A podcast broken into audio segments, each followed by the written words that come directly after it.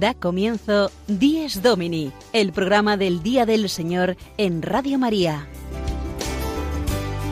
Un espacio dirigido por el Padre Mario Ortega y su equipo de colaboradores. Un tiempo para compartir la alegría del discípulo de Cristo que celebra la resurrección de su Señor.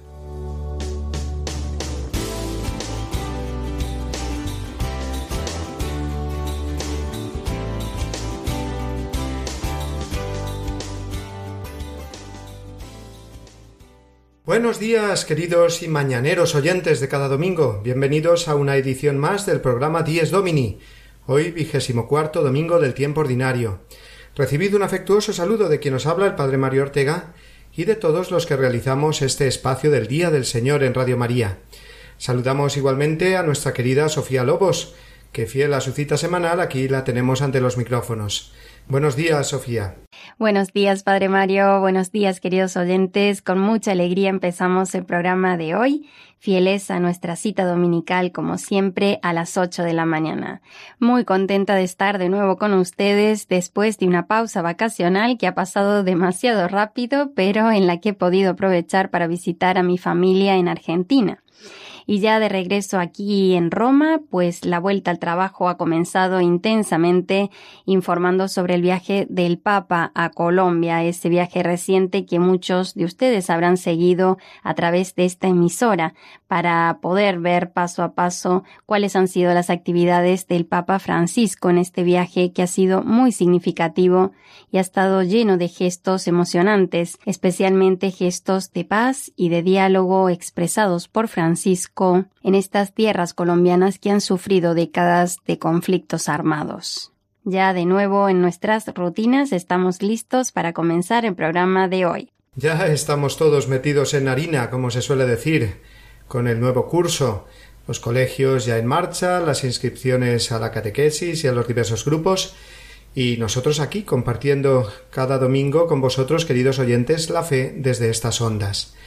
Hoy aquí en Italia además se celebra mucho un acontecimiento especial de la vida de San Francisco de Asís. Recordemos que San Francisco es el patrón de Italia. Pues bien, tal día como hoy, 17 de septiembre de 1224, el santo de Asís recibió los estigmas de la pasión, es decir, las heridas en manos, pies y costado que tuvo Jesús. Efectivamente, este episodio de la vida de San Francisco se celebra mucho aquí en Italia y coincide con el hecho de que es pocos días después de la celebración de la Santa Cruz, una festividad que hemos tenido hace muy poquitos días. ¿No es así, Padre? Justo. Es como que la Iglesia nos recuerda que no tenemos que olvidar la pasión y la cruz del Señor, aunque vivimos una vida de resucitados en Él ya que todos los dolores y sufrimientos que pasamos en esta vida no tendrían sentido sino viéndolos como un modo de vivir unidos a los dolores y sufrimientos de Cristo. En este sentido, la experiencia de San Francisco y sus estigmas son un signo muy elocuente de cómo podemos llegar a identificarnos con Cristo paciente para resucitar con Él, y ver en Él además las heridas de todo el mundo, el sufrimiento de los inocentes, las guerras, los odios fratricidas, todo ello contemplado desde Cristo nos abre a la esperanza de la vida y de la resurrección su reino, que estamos llamados a vivir y a difundir en el mundo. Y eso es lo que celebramos el domingo, la esperanza que nos hace vivir porque Cristo está vivo y es vencedor del dolor y del mal. Vamos pues con nuestro Dies Domini de hoy, y para ello cuéntanos Sofía en el sumario qué es lo que nos trae nuestro programa de hoy, 17 de septiembre.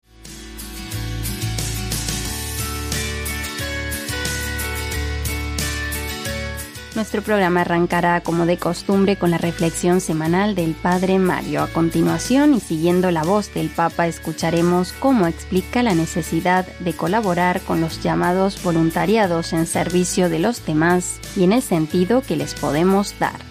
Seguidamente será el momento de conocer mejor la liturgia de la misa dominical de la mano del Padre Juan Miguel Ferrer, hoy recordándonos el significado de las posturas corporales litúrgicas durante la plegaria eucarística. Por su parte, el Padre Jorge González Guadalix, en su sección El Domingo desde mi parroquia, nos hablará de algo muy común en las parroquias estos días las inscripciones al catecismo de los niños y las anécdotas que se producen con ello. En la entrevista de la sección Firmes en la Fe, hoy contaremos con la presencia del padre Ricardo Plaza, Carmelita Descalzo, que nos hablará de la exposición La Hiedra y el Ciprés sobre la vida de Santa Teresa de Jesús. Finalmente, en la sección Domingo y Familia tendremos hoy el testimonio de Fernando e Isabel, un joven matrimonio de Alcalá de Henares que nos hablará sobre la educación cristiana de los hijos.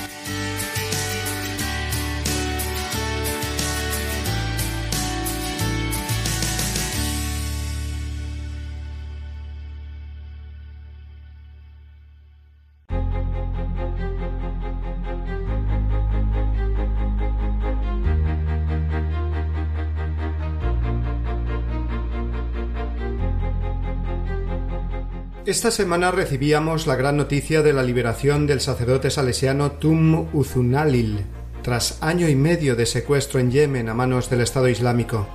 Fue secuestrado por los terroristas cuando estos atacaron un albergue de ancianos que era administrado por las misioneras de la caridad, en la localidad de Aden. En este ataque fueron asesinadas cuatro religiosas y doce ancianos. Este salesiano de origen indio, tras ser liberado, ha sido trasladado a Roma, donde tuvo un emotivo encuentro con el Papa Francisco. Extremadamente delgado y delicado de salud, el padre Tom le dijo al Santo Padre, Lo que más me ha dolido ha sido no poder celebrar la Eucaristía. Estas palabras me conmovieron cuando las oí, sobre todo pensando en lo poco que valoramos a veces la misa, nosotros que podemos celebrarla libremente todos los días. Lo que más me ha dolido ha sido no poder celebrar la Eucaristía.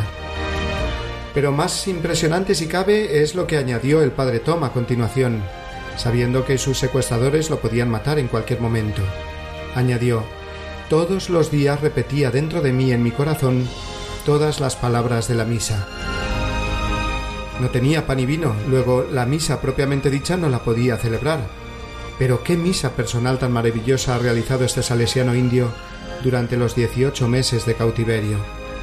Todos los días repetía dentro de mí en mi corazón todas las palabras de la misa. ¿Y qué ocurría cuando este sacerdote repetía las palabras de la misa sin el pan y el vino? No había sacramento eucarístico, pero había una verdadera ofrenda eucarística, la suya, la de su sufrimiento, su cautiverio, su persona entera. La misa es el sacrificio de Cristo, sacrificio del cuerpo y la sangre del Señor, pero a este sacrificio sacramental de Cristo va unida la ofrenda de toda la Iglesia y el padre Tom se ofrecía cada día, ofrecía lo que tenía.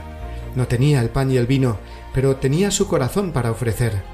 Y su sacrificio unido espiritualmente al de Cristo era acogido por el Padre Eterno como una muestra heroica de fe, de esperanza y de caridad. Este testimonio del Padre Tom Uzunnalil nos ha de hacer pensar más en nuestra ofrenda personal en cada misa el momento del ofertorio es precisamente eso, ofrecerse, junto con el pan y el vino, ofrecer lo que tenemos y lo que somos, ofrecer nuestro trabajo y descanso, nuestras alegrías y fatigas, ofrecer el mundo entero, ponerlo en ese momento sobre el altar. En la misa se produce entonces el gran encuentro, la ofrenda de Cristo al Padre y la ofrenda nuestra con Él. ¿Cómo puede cambiar la idea que tenemos de la misa si vivimos este misterio? En esta ofrenda con Cristo nos encontramos también con toda la Iglesia que se ofrece al Padre Eterno. Declaraba también ayer el Padre Tom, cada día he sentido a Jesús a mi lado, siempre he sabido y he sentido en mi corazón que no estaba solo. El ejemplo de este salesiano indio, secuestrado durante 18 meses por el Estado Islámico en Yemen, nos ayuda a valorar más la misa, la de cada domingo, la de cada día.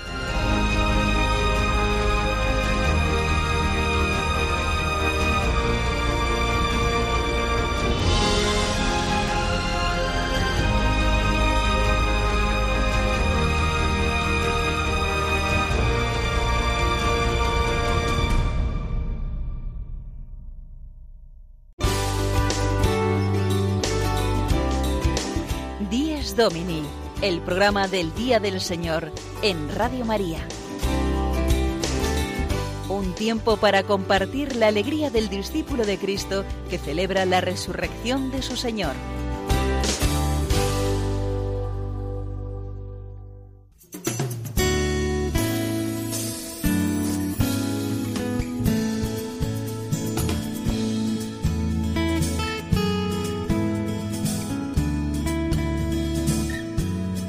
Iglesia desde Roma, la noticia semanal desde la ciudad eterna.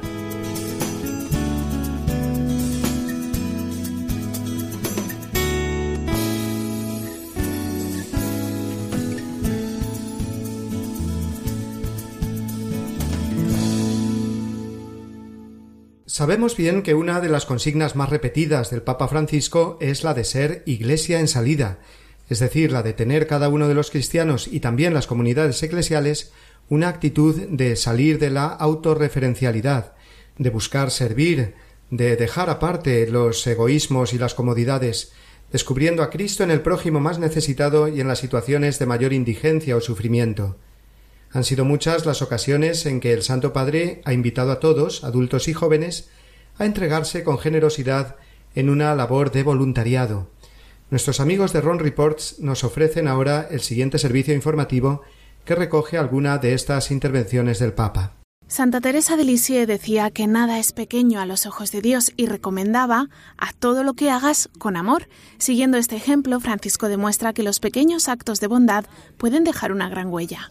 Por esta razón ha hablado muchas veces de la importancia de ofrecer gratuitamente el tiempo y los talentos, y lo ha hecho con muchos grupos de voluntarios con los que se ha reunido. Por ejemplo, mantuvo este encuentro con quienes acompañan a enfermos de cáncer. El bien se realiza y es eficaz sobre todo cuando se hace sin buscar recompensa o para ser vistos en las situaciones concretas de la vida diaria. En las Jornadas Mundiales de la Juventud de Brasil y Polonia tampoco se olvidó de agradecer su trabajo a los jóvenes que las hicieron posibles. Así destacó la importancia de su papel. Este es el servicio más bonito que podemos realizar como discípulos misioneros. Preparar el camino para que todos puedan conocer, encontrar y amar al Señor. Os quiero decir, sean siempre generosos con Dios y con los otros. No se pierde nada y en cambio es grande la riqueza de vida que se recibe. También en Brasil explicó que estar al servicio de los demás es parte de la esencia de la vida cristiana. Les pido que sean constructores del futuro, que se metan en el trabajo por un mundo mejor Queridos jóvenes, por favor, no balconeen la vida, métanse en ella. Jesús no se quedó en el balcón, se metió. No balconeen la vida, métanse en ella como hizo Jesús. Y como el Papa Francisco acostumbra a predicar con el ejemplo, para quienes quieran ser voluntarios, pueden encontrar en él un buen modelo a seguir.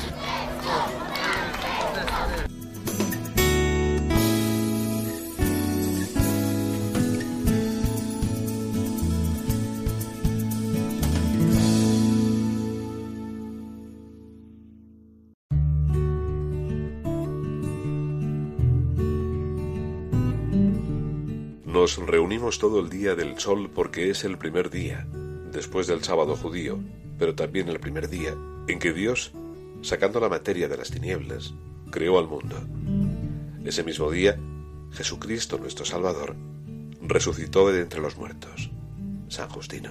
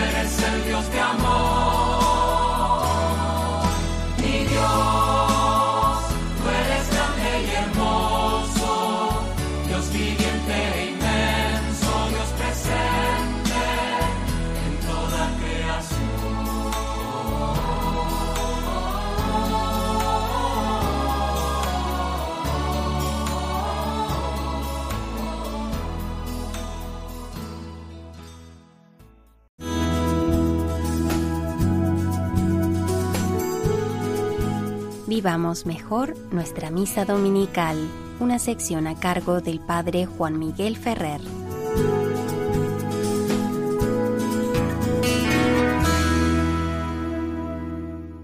Un saludo muy cordial amigos de Radio María. Estamos en el programa Dies Domini, soy Juan Miguel Ferrer y voy a hacer mi pequeña colaboración respecto a la presentación de la liturgia eucarística. En estos programas, como venís observando los que escucháis Dies Domini cada domingo, eh, estamos desgranando la celebración de la Santa Misa. Y habíamos estado hablando ya en varios domingos de la plegaria eucarística. Lo habíamos hecho desde la perspectiva de la plegaria eucarística como contenidos teológicos, como estructura celebrativa. Hoy vamos a hablar más bien de lo que es la plegaria eucarística en cuanto a las posturas corporales y su significado por parte de los fieles y del sacerdote. La plegaria eucarística comienza con el diálogo. El Señor esté con vosotros y con tu espíritu. Levantemos el corazón, lo tenemos levantado hacia el Señor. Demos gracias al Señor nuestro Dios. Ese diálogo nos invita a todos a poner la atención en el Señor. Ese levantar el corazón tiene que ser no simplemente un movimiento físico, es un movimiento sobre todo espiritual. Es centrarnos en Dios, en contemplar. Y el sacerdote lo que va a hacer es, con las palabras del prefacio, ofrecernos un hilo conductor para esta contemplación nuestra. Una contemplación que estalla en una expresión de alabanza. La plegaria eucarística va a implicar, por lo tanto, esa actitud de estar vigilantes, alertas, atentos y además en la presencia de Dios. Por eso las posturas de la asamblea litúrgica durante la plegaria eucarística son fundamentalmente estar de pie, que expresa ese respeto, esa atención, esa escucha a lo que se nos está diciendo, y luego la postura de rodillas, que es la que adoptamos en el momento en que el sacerdote extiende las manos sobre el pan y el vino para invocar la presencia del Espíritu Santo, lo que se llama la epíclesis antes de la consagración. Y a lo largo de las palabras de la consagración permanecemos en actitud de adoración arrodillados. Solo al acabar la consagración cuando el sacerdote nos invita a aclamar el misterio de la fe, entonces volvemos a ponernos en pie, postura que acompañará de nuevo todo el resto de la plegaria eucarística.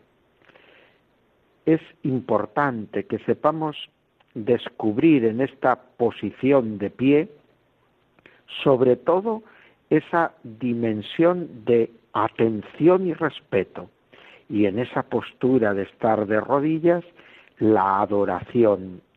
Porque adoración, escucha, respeto, son las actitudes fundamentales que habrán de caracterizar nuestra participación en la plegaria eucarística. A toda esa contemplación, a toda esa alabanza y acción de gracias, a todo ese zambullirnos en el misterio de Dios que se hace presente, a esa contemplación del misterio redentor con la pasión, muerte y resurrección de Cristo que se hacen presentes en el altar, nosotros responderemos con el amén final. Ahí se cerrará la plegaria eucarística, pero el cuerpo tiene una importante también participación estando en esas posturas de estar de pie y estar de rodillas. Es verdad, algunas personas no pueden arrodillarse por motivos de edad, de salud.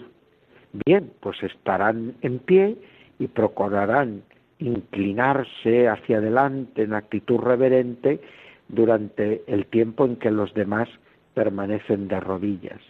Pero es bueno que estos gestos se alternen. Hay quien excluiría la postura de rodillas de la plegaria eucarística, la Iglesia no lo hace. Y el motivo principal es porque la plegaria eucarística tiene un dinamismo de acentos, adoración, acción de gracias, alabanza, que se corresponden también con actitudes corporales y las dos que han quedado finalmente en la liturgia romana tan austera y parca en sus expresiones, pues son estas, estar de pie y de rodillas. Suprimir el estar de rodillas sin un motivo justificado no ayuda a la participación eucarística. Pues que nos sirvan estas pequeñas reflexiones para vivir este momento fuerte de cada celebración de la misa. Hasta pronto, queridos amigos oyentes de Radio María.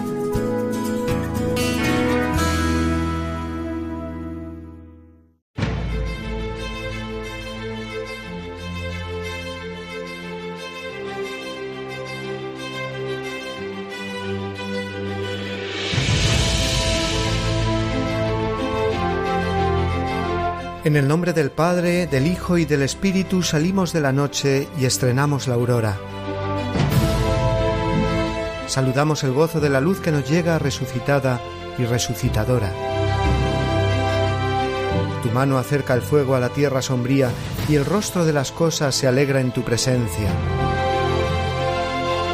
Si la veas el alba igual que una palabra, tú pronuncias el mar como sentencia. Regresa desde el sueño el hombre a su memoria, acude a su trabajo, madruga a sus dolores. Le confías la tierra y a la tarde la encuentras rica de pan y amarga de sudores. Y tú te regocijas, oh Dios, y tú prolongas en sus pequeñas manos tus manos poderosas. Y estáis de cuerpo entero los dos así creando, los dos así velando por las cosas. Bendita la mañana que trae la noticia de tu presencia joven en gloria y poderío. La serena certeza con que el día proclama que el sepulcro de Cristo está vacío. Amén.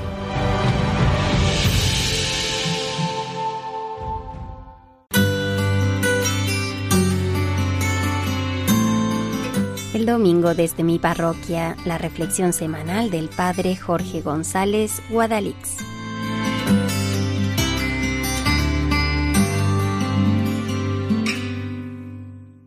Días, queridos amigos de Radio María. Estamos en la parroquia haciendo las inscripciones de catequesis para la primera comunión. Y digo primera comunión porque los padres, por mucho que intentemos referirnos a catequesis de infancia o de iniciación cristiana, vienen cada tarde preguntando por la comunión de su niño. Así que así lo dejo para entendernos. Posiblemente se crean ustedes que es algo sencillo, Cualquier parroquia sabe que organizar esta catequesis de forma que todos se queden contentos, acogidos y escuchados. Sin embargo, es mucho más complicado que lograr la cuadratura del círculo. Y miren que la cosa se intenta. Palabrita del niño Jesús que uno quiere facilitar las cosas. Pero me permito colocar algo de lo que llevo escuchado en estos días ya en el despacho parroquial. Por ejemplo, antes de empezar, antes de rellenar la ficha, en esta parroquia las comuniones cuándo son y qué fechas tienen, ¿En sábado o en domingo. ¿Se puede elegir día? ¿Puede ser mi niño solo? Seguimos. Oiga usted, que el niño solo puede venir a catequeres el domingo, porque tiene actividades extraescolares todos los días y el sábado fútbol. Ah, que no tienen grupo en domingo. Ya, y luego se quejarán de que la gente no venga a la iglesia. Buenas tardes, señor cura. Le traigo las fichas de seis amiguitos de clase para que los pongan juntos en el mismo grupo. Además, tiene que ser en martes. Y si es posible, por favor, a Juanito y a Nerea, aunque son de la misma clase, los pongan en otro grupo porque no se llevan bien. Oiga, don Jorge, que ya hemos visto que la catequesis es de 6 a 7 y un día por semana. Pero claro, es que los niños salen del colegio a las cinco y media. ¿No podrían ustedes poner a alguna persona voluntaria que los atienda a cinco y media seis para que merienden? Y tenemos otro problema. A recogerlos a las siete no llegamos a tiempo. ¿Se podrían quedar hasta las siete y media en la parroquia con otra persona voluntaria? No seguirá dando catequesis Paquita. Es que no quiero que a mi niño la pongan con ella porque somos vecinos y no tenemos buen trato. Y al revés, mi niña con María y en jueves, que María me maja. Que a ver cómo arreglamos lo de mi niño, que dice que si no es en jueves y con Paquito no viene y no ve usted como es mi niño. Y ustedes, no me asuste, ustedes no serán de los que dicen que hay que venir a misa los domingos, porque si es así, me llevo al niño a otra parroquia que sean más flexibles. Por cierto, don Jorge, sé que necesitan catequistas. Tengo una amiga encantadísima de colaborar. Está divorciada, tiene otra pareja y está esperando un niño, pero no pasa nada, ¿verdad usted que no?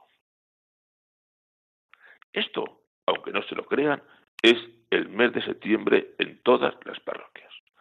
Organizar la catequesis, mucho más complicado que un tema de alta política, pero en ello estamos, con buen humor. Por cierto, al final todo se soluciona y con buenísima voluntad. Simplemente para que conozcan una vez más lo que pasa en las parroquias por dentro cuando ustedes no están presentes. Feliz domingo de septiembre, amigos. Y si van por la parroquia y no es fácil lo de la catequesis, no se extrañen, ya saben cómo es todo. Hasta la semana que viene, si Dios quiere.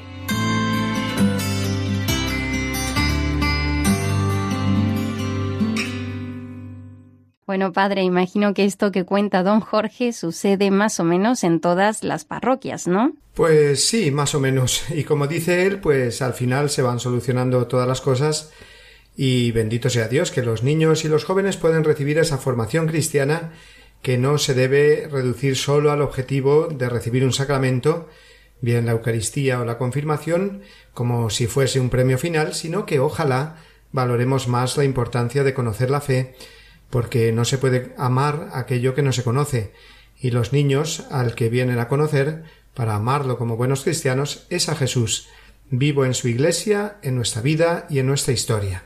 Vamos a proseguir con nuestro Dies Domini y ahora nos iremos hasta la ciudad de Toledo, concretamente al convento de las Carmelitas, donde se ha inaugurado una interesantísima exposición sobre Santa Teresa de Jesús.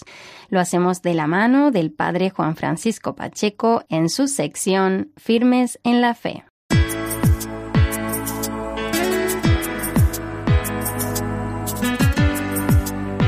Firmes en la Fe la entrevista semanal a cargo del padre Juan Francisco Pacheco.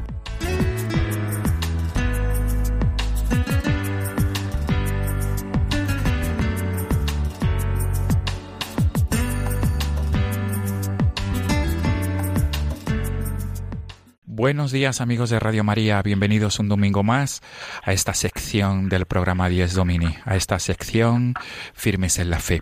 En esta mañana vamos a tener el gusto de hablar con el padre Carmelita Descalzo, que ha organizado la exposición La Hiedra y el Ciprés. Me estoy refiriendo al padre Ricardo Plaza, que es un sacerdote Carmelita Descalzo de la ciudad de Toledo, que tiene que ver mucho con la exposición La Hiedra y el Ciprés, Santa Teresa de Jesús, 1515-1582, Patrimonio de la Humanidad. Esta exposición fue inaugurada el pasado 6 de julio con la presencia del arzobispo de Toledo, Monseñor Braulio Rodríguez Plaza. Y es una exposición muy rica acerca de, la espiritualidad de la Santa Abulense de Santa Teresa. Eh, buenos días, Padre Ricardo Plaza, Padre Tito. Buenos días, ¿qué tal? Mm, te saludo como Padre Tito porque eres así conocido en, la, en la familia carmelitana y en los ambientes de Toledo y donde se te conoce. Poca gente me conoce por Ricardo. Efectivamente. Pues Padre Tito, mm, vamos a comenzar hablando sobre esta exposición La Hiedra y el Ciprés. Eh, ¿Dónde está y por qué se titula así? Bien, está en el convento eh, nuestro, o sea, en los Carmelitas Descalzos, en la Plaza Carmelitas Descalzos. está en, eh, situado en el coro de la iglesia y a lo que invitamos con esta exposición es a eso, a dar una vuelta, eh, a hacer un itinerario por, eh, por la figura de Teresa de Jesús, por los momentos más cruciales de su vida, los que representaron y dieron sentido también a su vida. Yo creo que es un recorrido que también a quien lo hace mm, pues le puede ayudar mucho. ¿Cuál ha sido la motivación o el origen de, de, poner, de ponerse a trabajar? Porque, mm, si no me equivoco, habéis estado durante meses preparando esta exposición. Sí, sí, claro que sí. Pues mira, eh, yo creo que, que, no se nos podía pasar. Mm, no solamente el, el 30 aniversario de la ciudad de Toledo como patrimonio de la humanidad.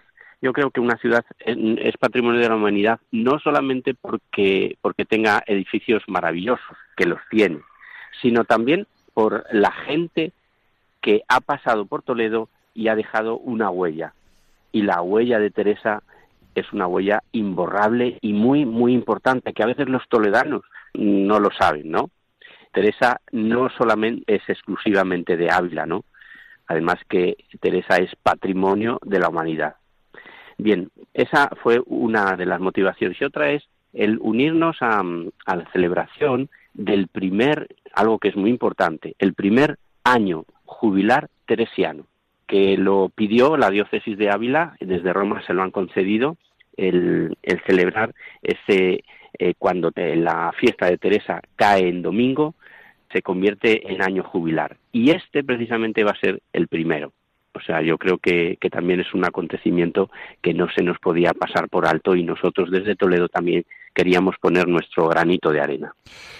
Padre Tito, ¿y por qué se ha nominado esta exposición así, la hiedra y el ciprés? Pues muy sencillo. Tenemos mm, dos reliquias importantes Em, muy poco conocida la primera, la de Santa Teresa, y quizá un poquito más conocida la segunda, la de San Juan de la Cruz. Eh, tenemos un trozo de la hiedra que Santa Teresa plantó en Toledo, en la, en la primera fundación de, Toledo, en la primera eh, casa donde estuvieron las monjas. Yo creo que, que esa hiedra es el símbolo perfecto que puede definir a Teresa de Jesús. La hiedra es esa planta que hunde sus raíces, que tiene unas raíces tremendas, o sea, como muy unida a la tierra, pero que en las condiciones más adversas, hasta en, una piedra, es capaz de crecer, de, agarrarse. También la hiedra es el símbolo de, la fidelidad, porque, porque se agarra donde se agarra y no hay quien la despegue. ¿eh? Pues eso es Teresa. Teresa es una mujer en el siglo XVI, en las condiciones más adversas, cómo es capaz de, de subir, de crecer, de mantenerse siempre verde. También es símbolo de la eternidad, tanto eh, la hiedra como el ciprés, porque siempre, eh, siempre están verdes, eh, son, son hoja perenne. ¿bien? Y San Juan de la Cruz, pues no podía ser otro que un ciprés, el árbol por excelencia de la espiritualidad.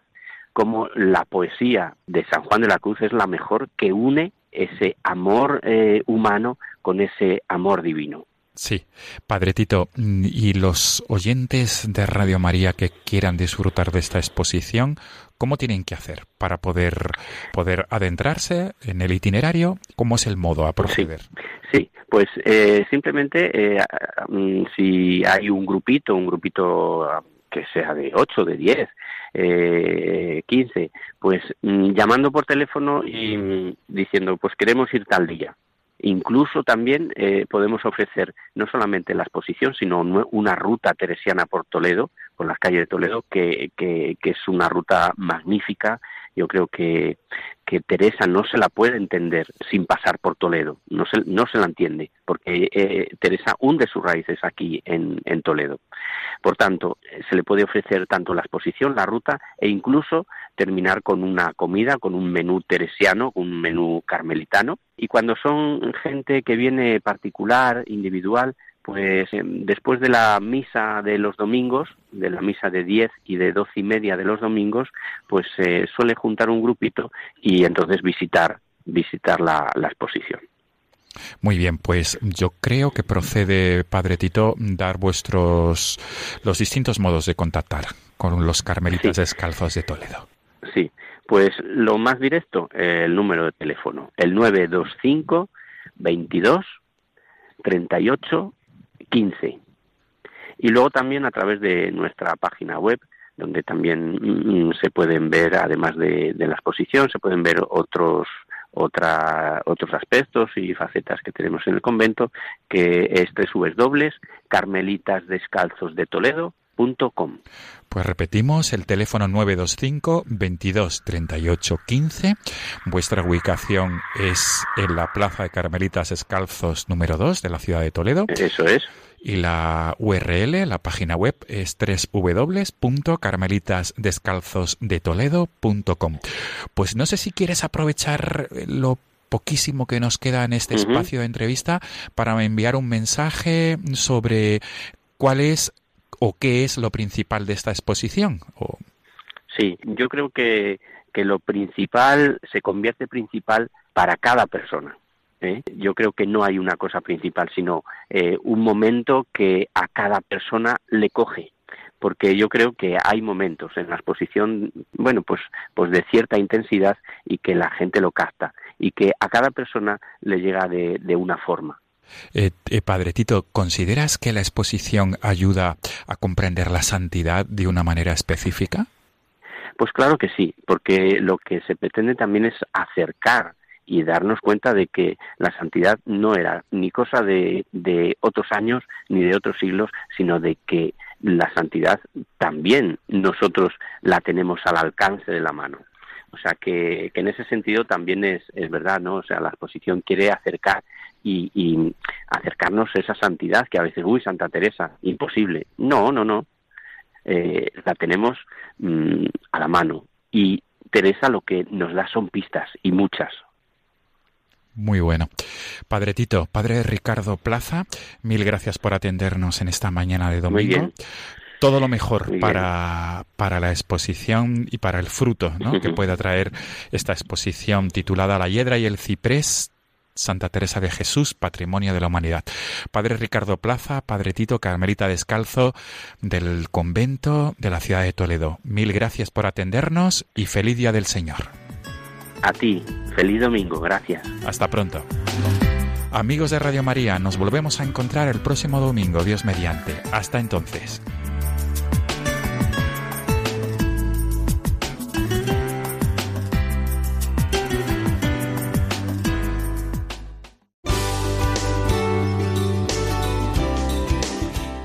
Domini, el programa del Día del Señor en Radio María. Un tiempo para compartir la alegría del discípulo de Cristo que celebra la resurrección de su Señor.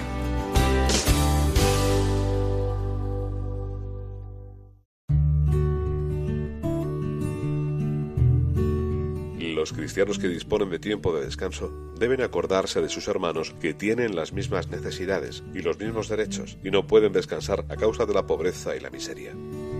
El domingo está tradicionalmente consagrado por la piedad cristiana a obras buenas y a servicios humildes para con los enfermos, débiles y ancianos. Catecismo de la Iglesia Católica, número 2186.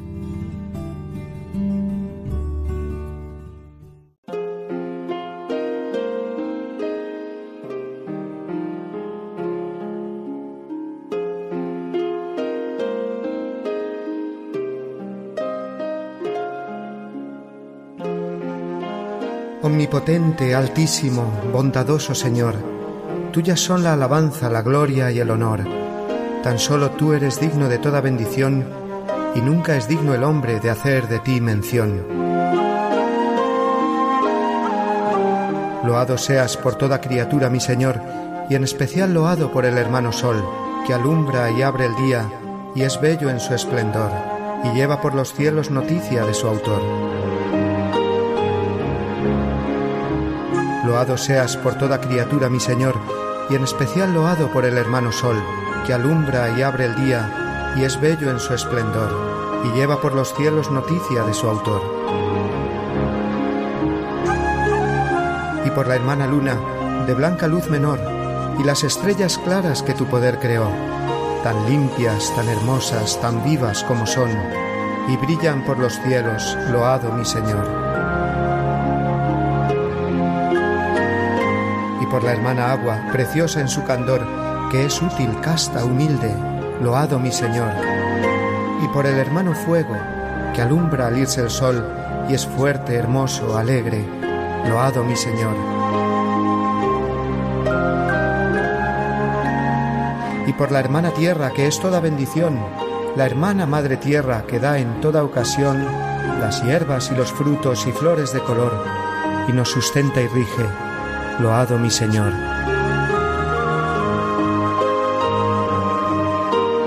Y por los que perdonan y aguantan por tu amor los males corporales y la tribulación, felices los que sufren en paz con el dolor, porque les llega el tiempo de la consolación.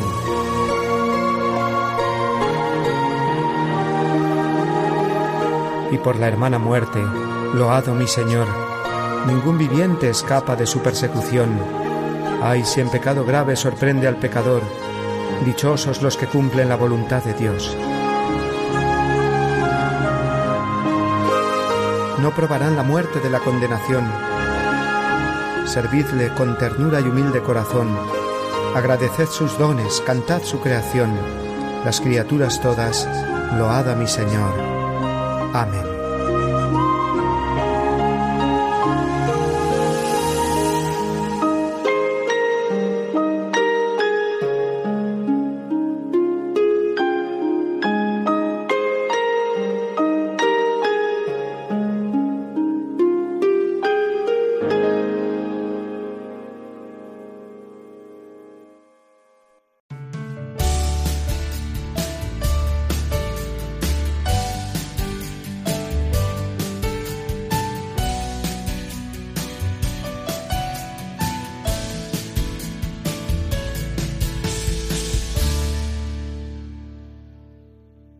Esta sección, como sabéis, amigos oyentes, queremos traer a nuestros micrófonos el testimonio de familias que viven su fe en esa vida diaria que supone la relación de los esposos entre sí, con los hijos, con el trabajo y también de modo especial en el descanso dominical, cómo vivir el domingo en familia, participando de la Eucaristía, compartiendo en caridad con el prójimo, empezando por la misma familia.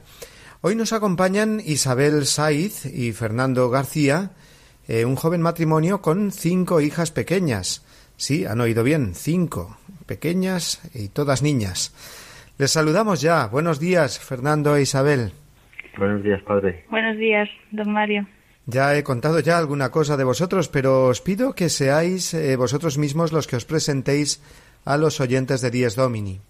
Pues somos Isabel y Fernando. Eh, nos conocimos en unas reuniones de la entonces Acción Católica de Cuenca eh, llevamos 11 años casados y, como has dicho, tenemos cinco niñas de entre 9 años y 7 meses. Luego, bueno, pues tanto Fernando como yo hemos hecho el máster de matrimonio y familia del Pontificio Instituto Juan Pablo II, aquí en Alcalá de Henares, donde vivimos.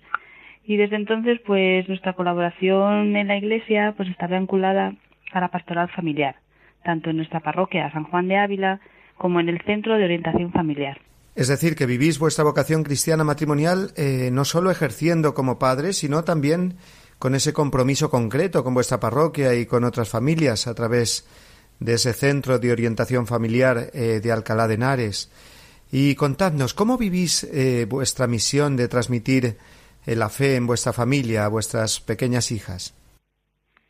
Bueno, pues la verdad que para nosotros la fe es muy importante. Creemos que que la educación de los hijos es un derecho fundamental de los padres y también un deber y por tanto pues no se debe dejar a otros que eduquen a nuestros hijos en cosas que corresponde solo a nosotros hacerlo.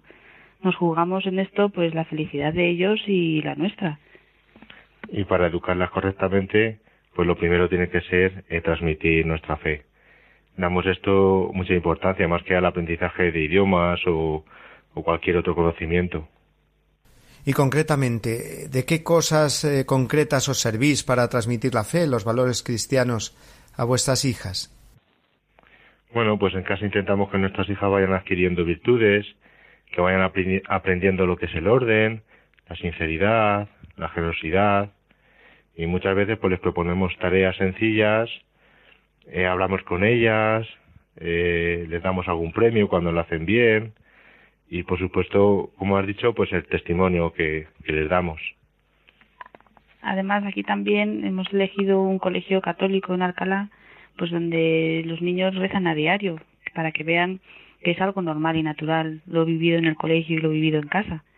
Y pues un colegio con un diario que nosotros compartimos, que era importante esa coherencia, ¿no?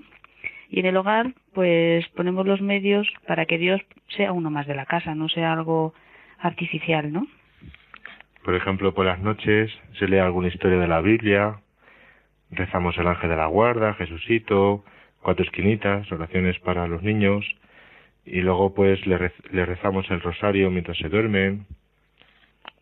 Además, durante el día, pues bendecimos la mesa, que se van turnando, cada día de la semana le toca a una hacerla. Pues se habla de Dios pues para darle gracias o para pedirle algo. Además, aquí en el comedor, por ejemplo, tenemos una imagen de la Virgen Milagrosa y la tienen pues a su altura las niñas.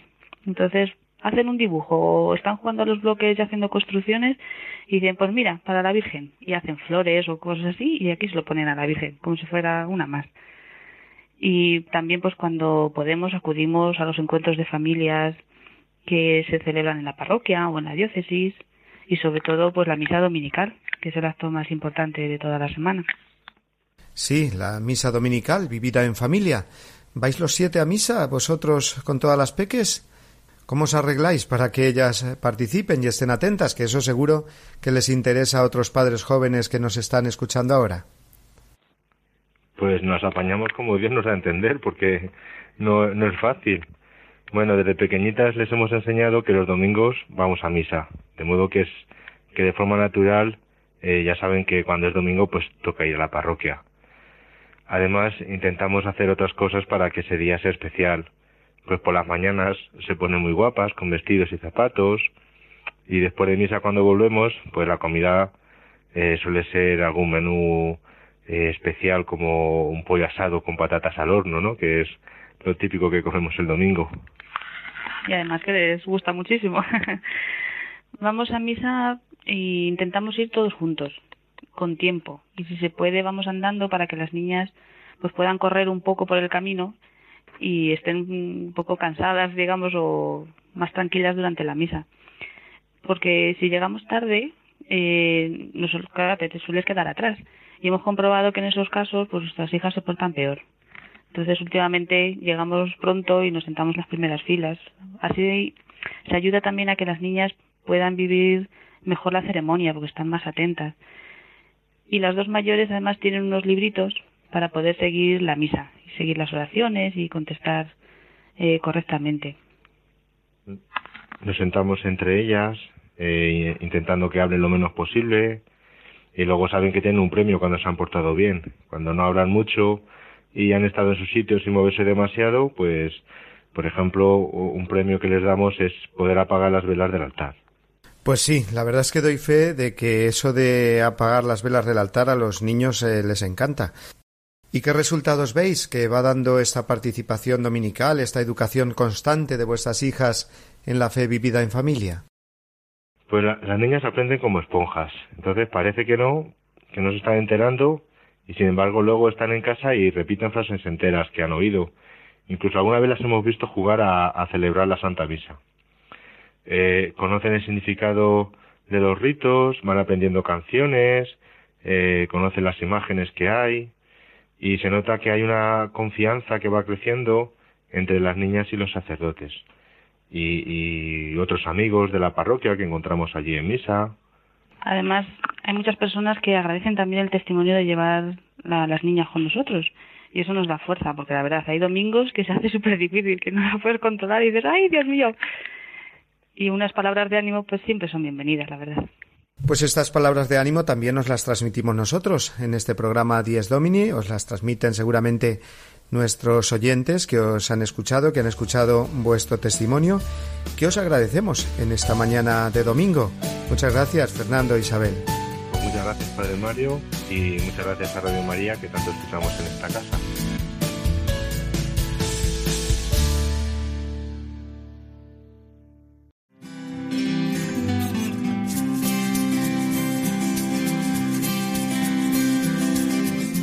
Amigos oyentes, vamos acercándonos a las 9 de la mañana y esto quiere decir que toca ya despedirnos. Hemos estado encantadísimos de compartir con vosotros la fe en esta hora matinal del domingo. Un domingo en el que, atención al Evangelio de hoy, escucharemos cómo el Señor nos dice que hay que perdonar hasta 70 veces 7, o sea, siempre. Es la prueba del algodón de si somos verdaderamente cristianos o no. Si perdonamos siempre y de todo corazón, aunque las ofensas nos hieran.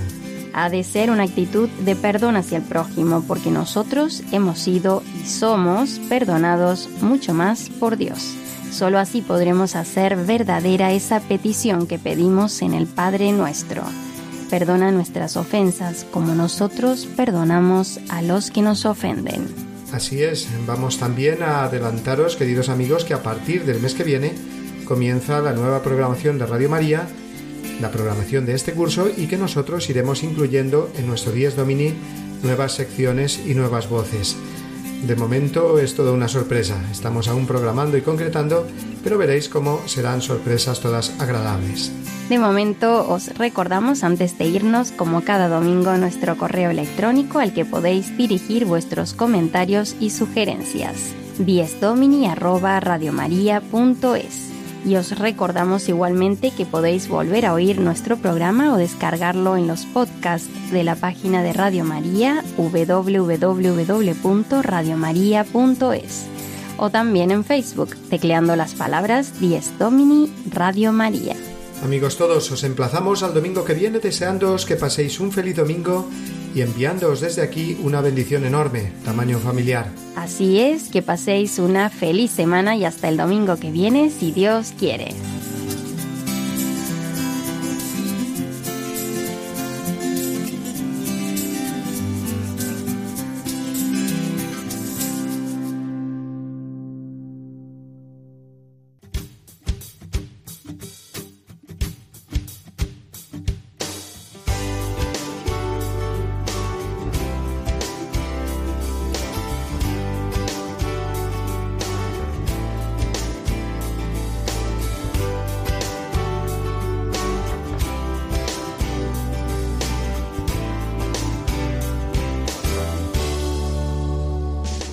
Así termina Dies Domini, el programa del Día del Señor en Radio María. Un espacio dirigido por el Padre Mario Ortega y su equipo de colaboradores. Un tiempo para compartir la alegría del discípulo de Cristo que celebra la resurrección de su Señor.